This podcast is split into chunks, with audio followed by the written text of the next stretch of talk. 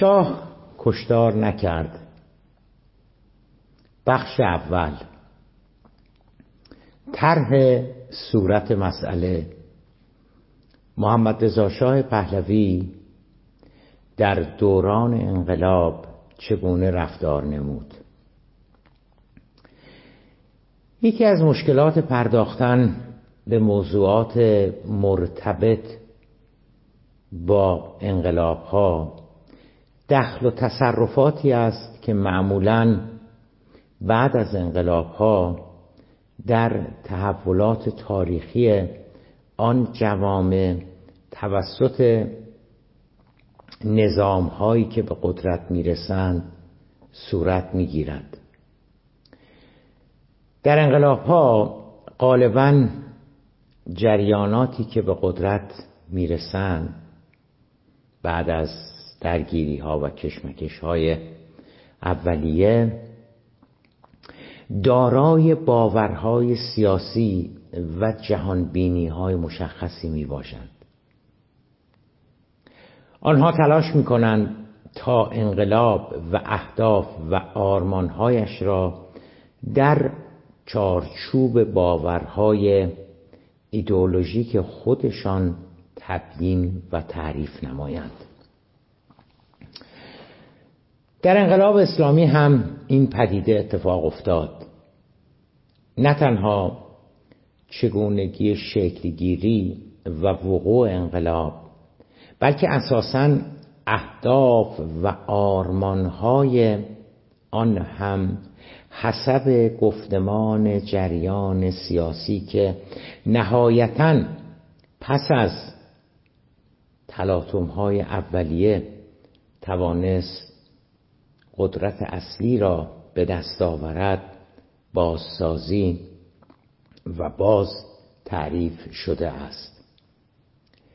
این پدیده نه تنها شامل چگونگی شکلگیری و وقوع انقلاب می شود یعنی گروهی که حاکم می شود سعی می‌کنه که انقلاب رو از دیدگاه خودش تعریف و تبیین بکنه بلکه سعی می‌کنه که اهداف و آرمانهای انقلاب رو نحوه شکلگیری و وقوع آن رو هم باز در چهارچوبه اهداف و آرمانها و باورهای خودش بیاد تعریف بکنه. به علاوه سعی می‌کنه که بگه که اساسا مبارزه که صورت گرفت مبارزاتی که صورت گرفت و در نهایت باعث سرنگونی نظام قبل از انقلاب شد اهداف آن مبارزات چه بوده؟ شکل آن مبارزات چگونه بوده؟ به بیان ساده تر همه چیز و هر چیز را سعی می‌کنه که اون جریان و جناحی که در نهایت در انقلاب حاکم میشه حسب ایده ها باورها و تفکرات خودش بیاد باز تعریف بکنه. همه این موارد حسب نگاه ایدئولوژیک نظام اسلامی باز تعریف و تنظیم شدن. یعنی این داستان کاملا در انقلاب اسلامی اتفاق افتاد. نگاه ایدولوژیک باعث شده تا در بسیاری از موارد معلفه ها، تعاریف، ملاحظات، باید و نباید ها و ملاک و معیارهای ایدئولوژیک جریان حاکم یعنی جریانی که بعد از انقلاب به قدرت رسید جایگزین حقیقت شود. حالا منظوری نیستش که هرچی که می‌گویند حقیقت نیست یا خلاف حقیقت. نه. خیلی از چیزهایی هم که میگن حقیقته. اما منظور چیز دیگریه. منظور این هستش که جریانی که جناهی که نهایتا پس از تب و ها و مبارزات اولیه کشمکش قدرت رقابت بر سر قدرت به قدرت می‌رسه در جریان هر انقلابی سعی می‌کنه که اساسا کل انقلاب رو حسب باور خودش بیاد تعریف بکنه.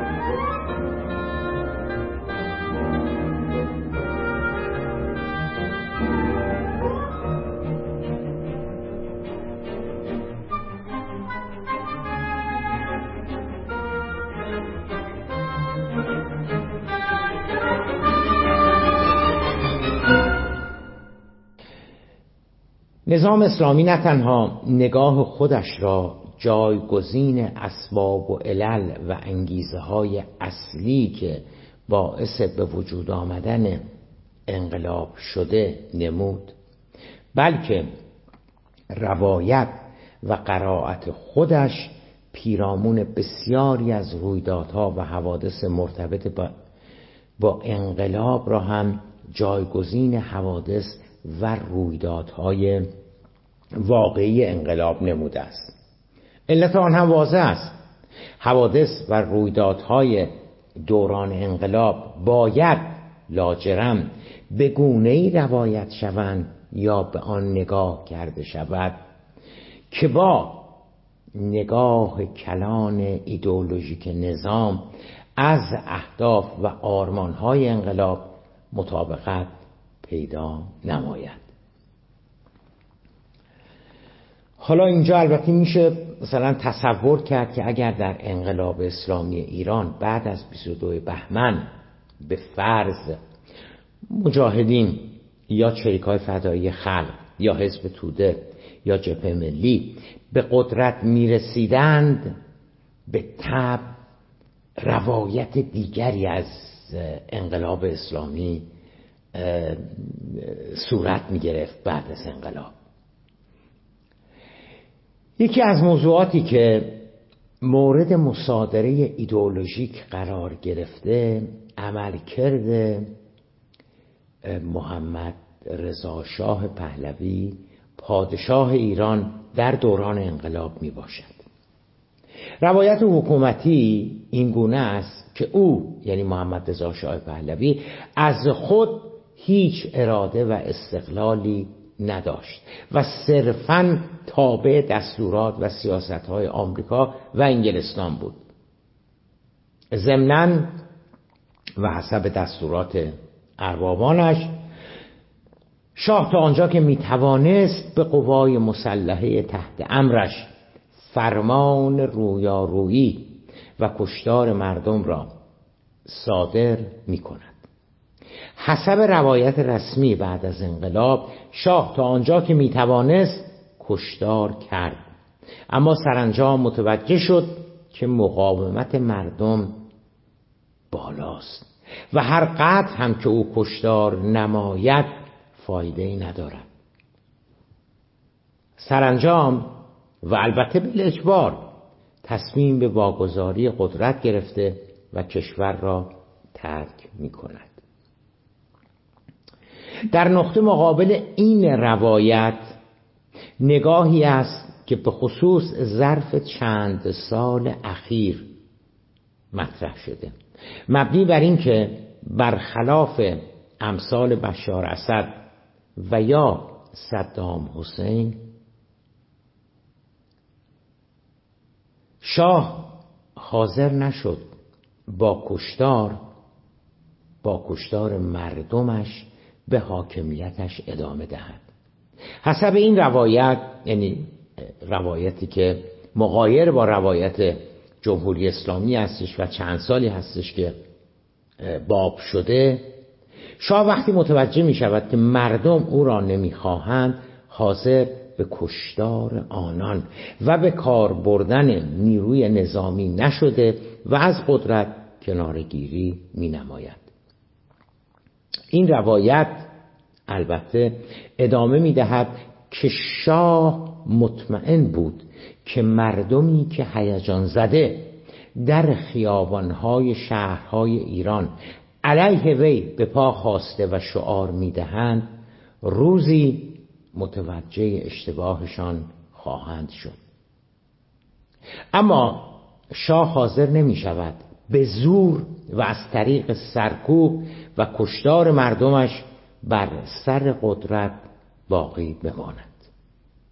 یعنی درست نقطه مقابل روایت جمهوری اسلامی. سوال آیا شاه آنگونه که نظام بعد از انقلاب می‌گوید تا آنجا که می‌توانست کشتار نمود تا جلوی انقلاب را بگیرد یا برعکس. یا برعکس. آنگونه که طرفدارانش می‌گویند حاضر نشد با کشتار به سلطنتش ادامه دهد. بگذارید از اینجا شروع کنیم که شاه هم مثل هر صاحب قدرت و صاحب منصب دیگری به طب می‌خواست همچنان بر قدرت باقی بماند. و باز مثل بسیاری از صاحبان قدرت که مدت زیادی حکومت کرده اند یقینا شاه آرزو داشت که بعد از او ولی عهدش به تاج و تخت برسد. بنابراین اگر از قدرت کنار گرفت و کشور را ترک نمود نه از سر انتخاب بلکه از سر اجبار بود. این نکته اول.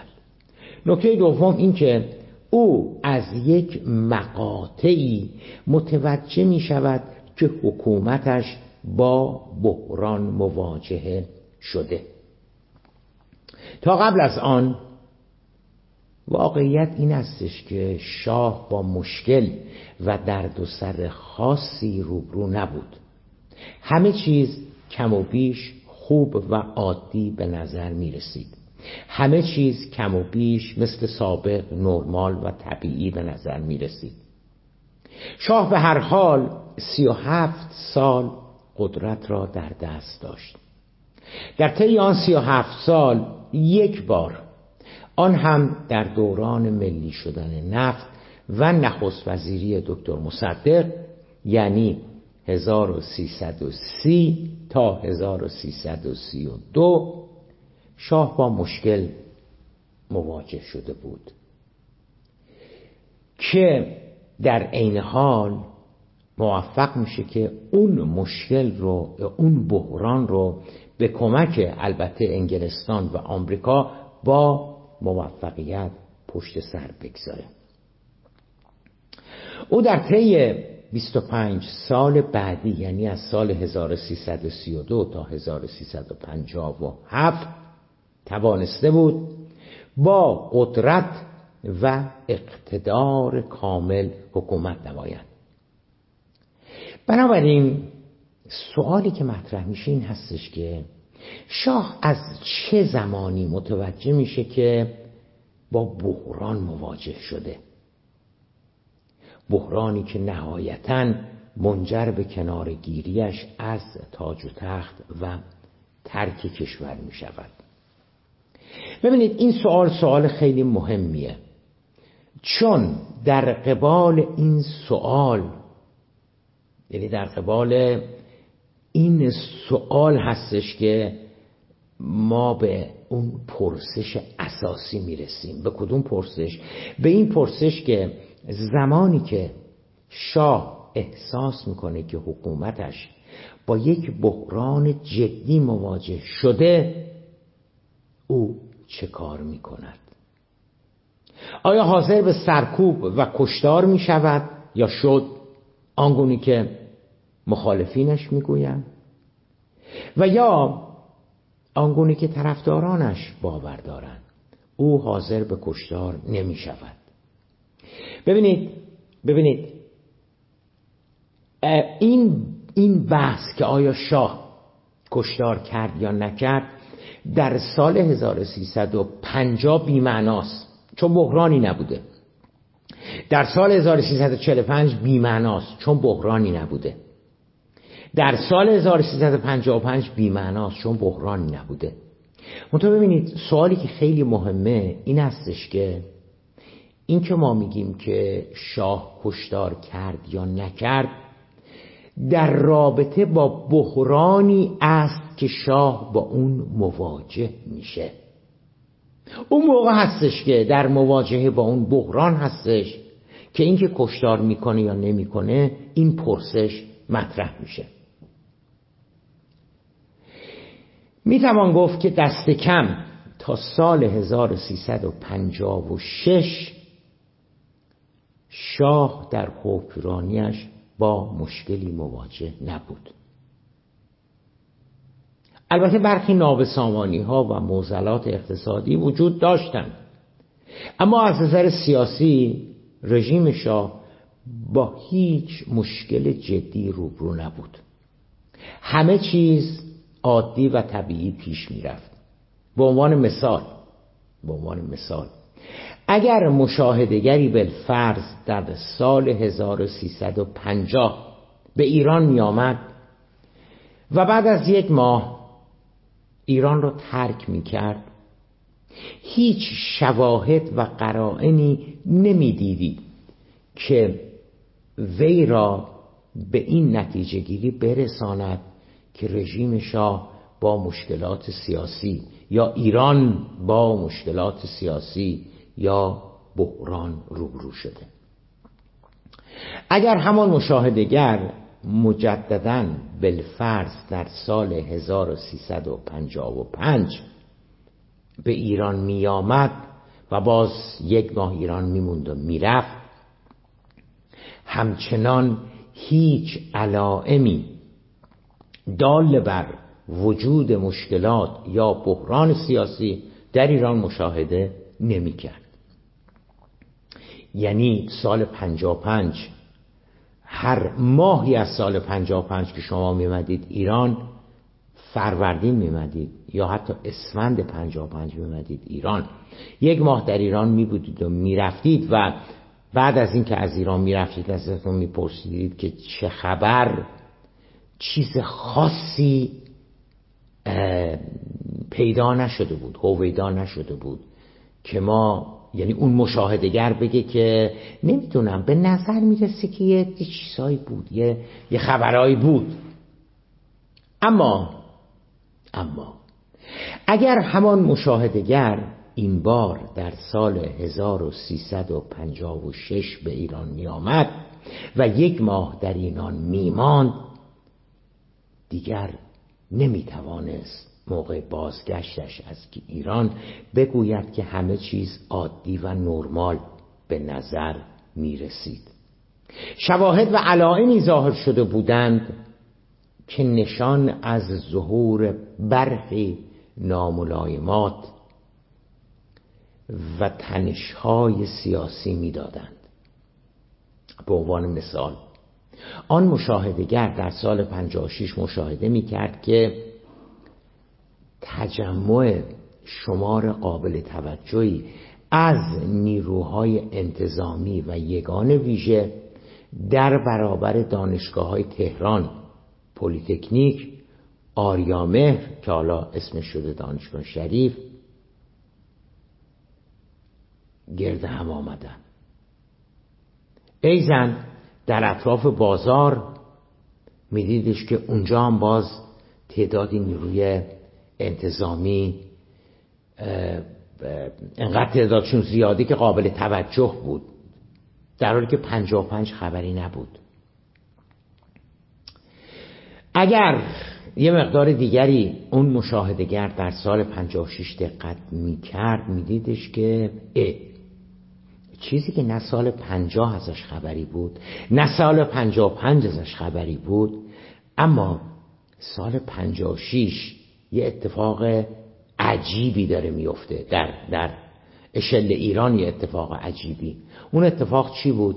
این بودش که می‌دید که یه سری نامه های سرگشاده اعتراض آمیز خطاب به امیر عباس هویدان نخست وزیر داره دست به دست میشه. نامه های سرگشاده که برخی چهره ها و شخصیت های شناخته شده مخالف رژیم نوشته بودند. نامه های اعتراضی به امیر عباس هویدا نخست وزیر و حتی به خود اعلی حضرت که آقا وضع کشور خوب نیست وضع مردم خوب نیست وضع اقتصادی کشور خوب نیست و قصه چنین چیزی چنین نامه های سرگشاده که دست به دست می شدن در سالهای قبل نبود. اما مشاهدگر متوجه میشه که افزون بر تجمع نیروهای انتظامی جلوی دانشگاه جلوی دانشگاه آریامهر شریف امروزی جلوی پلیتکنیک جلوی بازار متوجه میشه یه سری نامه های سرگشاده اعتراضی از سوی چهره های شناخته شده اپوزیسیون رژیم شاه داره دست به دست میشه. و یه خود دیگه ای که دقت می‌کرد اون مشاهدگر می‌دید ای یه چیزی جالب دیگه هم اتفاق افتاده. اون نکته جالب این هستش که نخست وزیر و برخی از چهره های سیاسی دارن به اون نامه های اعتراضی جواب میدن. دیگه متوجه چی می‌شد؟ دیگه متوجه میشدش که قانون نویسندگان ایران که سالهاست غیر قانونی می باشد و بسیاری از اعضاء آن یعنی نویسندگان شعرا و غیره آثارشون ممنوع است و بعضا خودشون هم در زندان هستند. این قانون نویسندگان ایران به مدت ده شب در مهر ماه سال 56 در انجمن فرهنگی سفارت آلمان یک گرد همایی برگزار کرده و نویسندگان شعرا که نویسندگان و شعرهایی که سالها آثارشان ممنوع بوده برس کردم بسیارشون هم در زندان بودند اینا آمدن به مدت ده شب. یکی پس از دیگری دارن اشعارشونو می‌خونن برخی از آثارشونو دارن می‌خونن و بعضا هم دارن سخنرانی می‌کنن. نکته جالب این هستش که ده ها هزار نفر هم توی اون محوته و بیرون اون محوته سیمکشی کردن. از بس جمعیت اومده دارن به اینها گوش میدن. دیگه چی می‌دید اون مشاهدگر سال 56 دیگه میدیدش که اعتراضات گسترده مردم تظاهرات گسترده مردم در شهرهای قم تبریز اصفهان و برخی شهرهای دیگر مردم آمدن و دارن علیه حکومت تظاهرات می‌کنن. حالا بعضا چند صد نفرن بعضا چند هزار نفرن. در تبریز تعدادشون انقدر زیاد بود در در بهمن 56 29 بهمن 56 که حدود 24 ساعت نزدیک به 24 ساعت مردم تبریز شهر رو می‌گیرن یعنی شهر در دست مردم بود تا قوای کمکی از بیرون تبریز میاد و دو مرتبه شهر میفته به دست حکومت.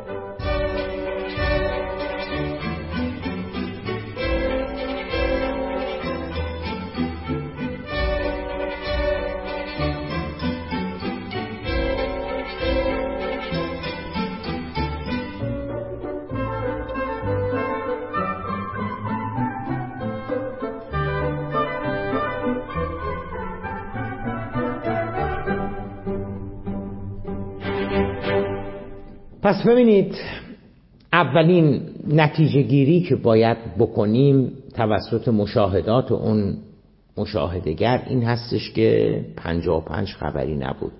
پنجا چهار خبری نبود پنجا سه خبری نبود پنجا خبری نبود چلو پنج خبری نبود. اما پنجا و شش داره یک خبرایی می شود آن وضعیت تغییرات مشکلات یا هر اسم دیگری که روش بگذاریم از اوائل پنجا و شش در ایران ظاهر شده بودند.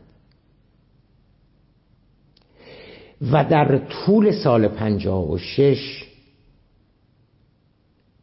همچنان ادامه پیدا می کنند و گسترده تر هم می شوند اما تا عواست سال پنجاب و هفت رژیم شاه هنوز به مرحله نرسیده بود که بشود آن را مرحله بحرانی نامید.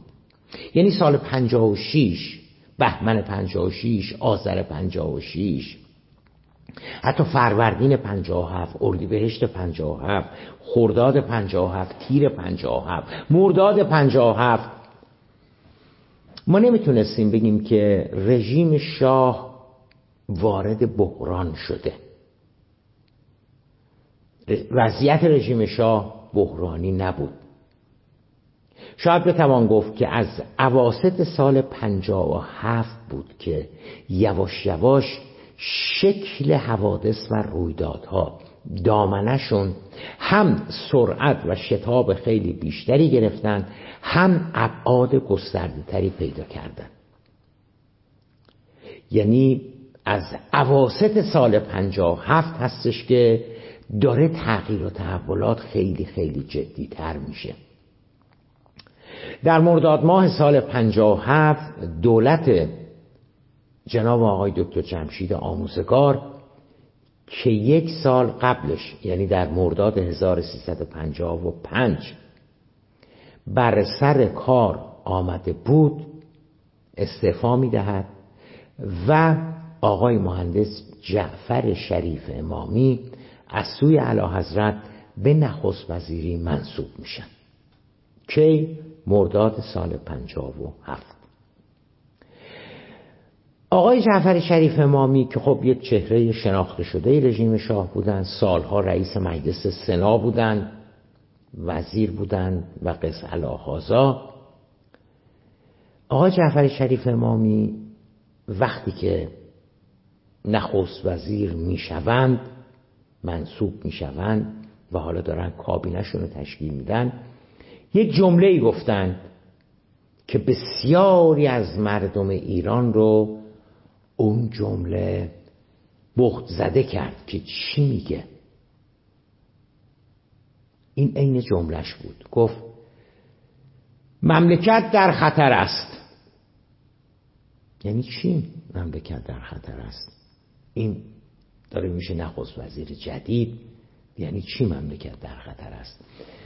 البته شریف ما می‌خواست اهمیت کار خودش رو اهمیت نخست وزیریش رو بگه. ولی به هر حال جمله کمی نبود که مملکت در خطر است.